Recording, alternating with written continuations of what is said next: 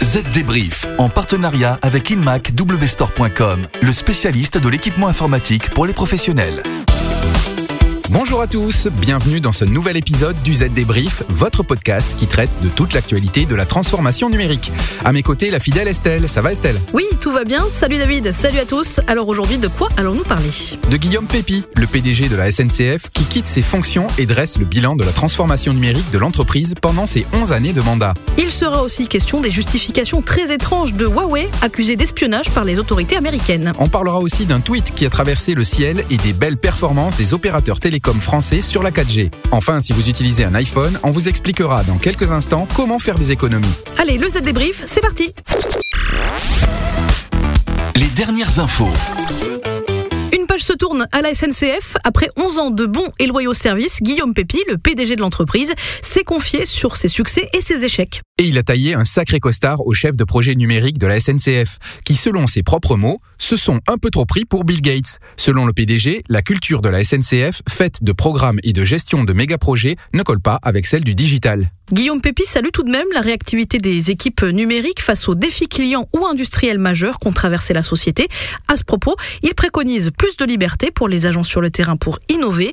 À l'image, raconte Guillaume Pépi, de certains collaborateurs qui se sont inventés des systèmes de suivi sans les inconvénients des gigantesques systèmes ERP. Le témoignage très complet du dirigeant de la SNCF est à retrouver sur zdnet.fr, bien sûr. Estelle, maintenant, il est donc question des accusations contre Huawei. Le géant chinois aurait, selon les États-Unis, placé des portes dérobées sur ses réseaux 5G pour servir les intérêts de Pékin. Et la réponse du principal intéressé ne s'est pas fait attendre. Et elle ne manque pas de sel. John Suffolk, vice-président principal de Huawei, interrogé par ZDNet, a affirmé qu'il serait plus facile pour sa firme de soudoyer le personnel d'une entreprise que d'intégrer des portes dérobées à un réseau de télécommunications. Il rappelle simplement que lorsqu'une organisation construit un réseau, la configuration est spécifique et le matériel provient de différents fournisseurs. Pour espionner, il faudrait donc à chaque fois créer des portes dérobées sur mesure, beaucoup trop complexes et coûteux. Oui, et puis à la décharge de Huawei, John Suffolk a aussi rappelé que la firme de Shenzhen n'était qu'un fournisseur d'équipements et non un opérateur télécom. Il n'a donc ni accès ni visibilité sur un réseau. Le vice-président s'est même permis de rajouter que Huawei, en tant qu'entreprise chinoise, faisait l'objet d'un examen plus attentif, ce qui à ses yeux est, je cite, une chose positive sur le plan de la sécurité puisque ça contraint la société à se surpasser constamment.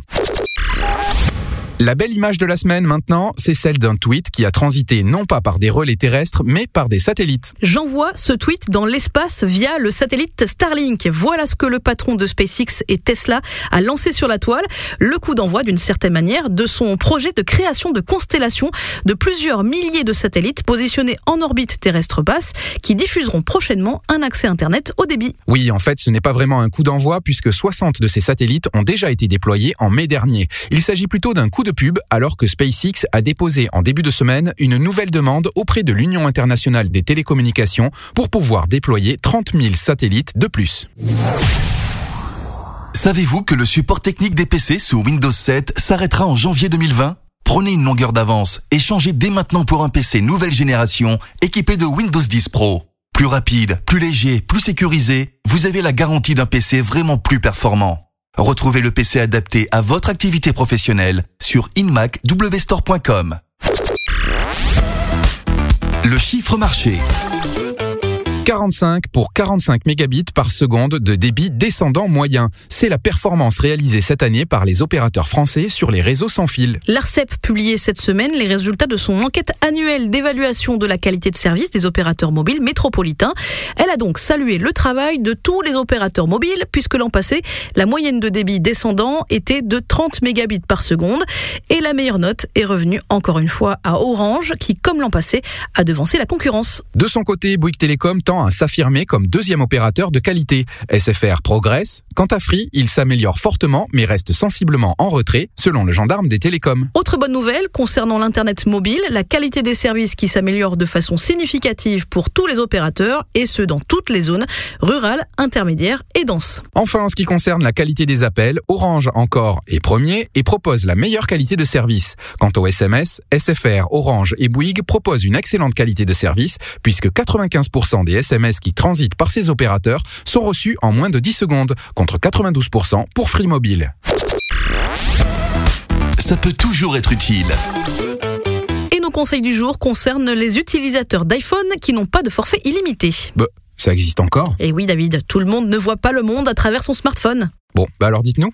Donc chez les utilisateurs d'iPhone, sachez que iOS 13 dispose d'une fonction qui permet de réduire la quantité de données que vous utilisez en 4G et Wi-Fi. Cette fonction s'appelle le mode faible données. Ah, ça y est, je l'ai trouvé. Donc, vous avez votre iPhone en main? Allez sur Paramètres, puis Cellulaire, puis Options de données cellulaires et activez le mode faible données. Pour les connexions Wi-Fi, il s'agit d'un paramètre par connexion. Donc, pour activer cette fonction, allez à Paramètres, Wi-Fi, cliquez sur le i à côté de la connexion euh, que vous souhaitez limiter et basculez en mode faible données. À partir de là, iOS désactivera la fonction rafraîchissement des applications en arrière-plan et ne téléchargera plus les applications et la musique en arrière-plan. FaceTime réduira aussi la qualité audio et vidéo. Toute diffusion de médias en streaming via les applications Apple le sera aussi en mode dégradé. À noter que toutes les applications tierces ne seront pas affectées toutefois par cette fonctionnalité. Il est temps de se quitter, le Z débrief c'est terminé pour cette semaine. Et on se retrouve dans 7 jours. Bye bye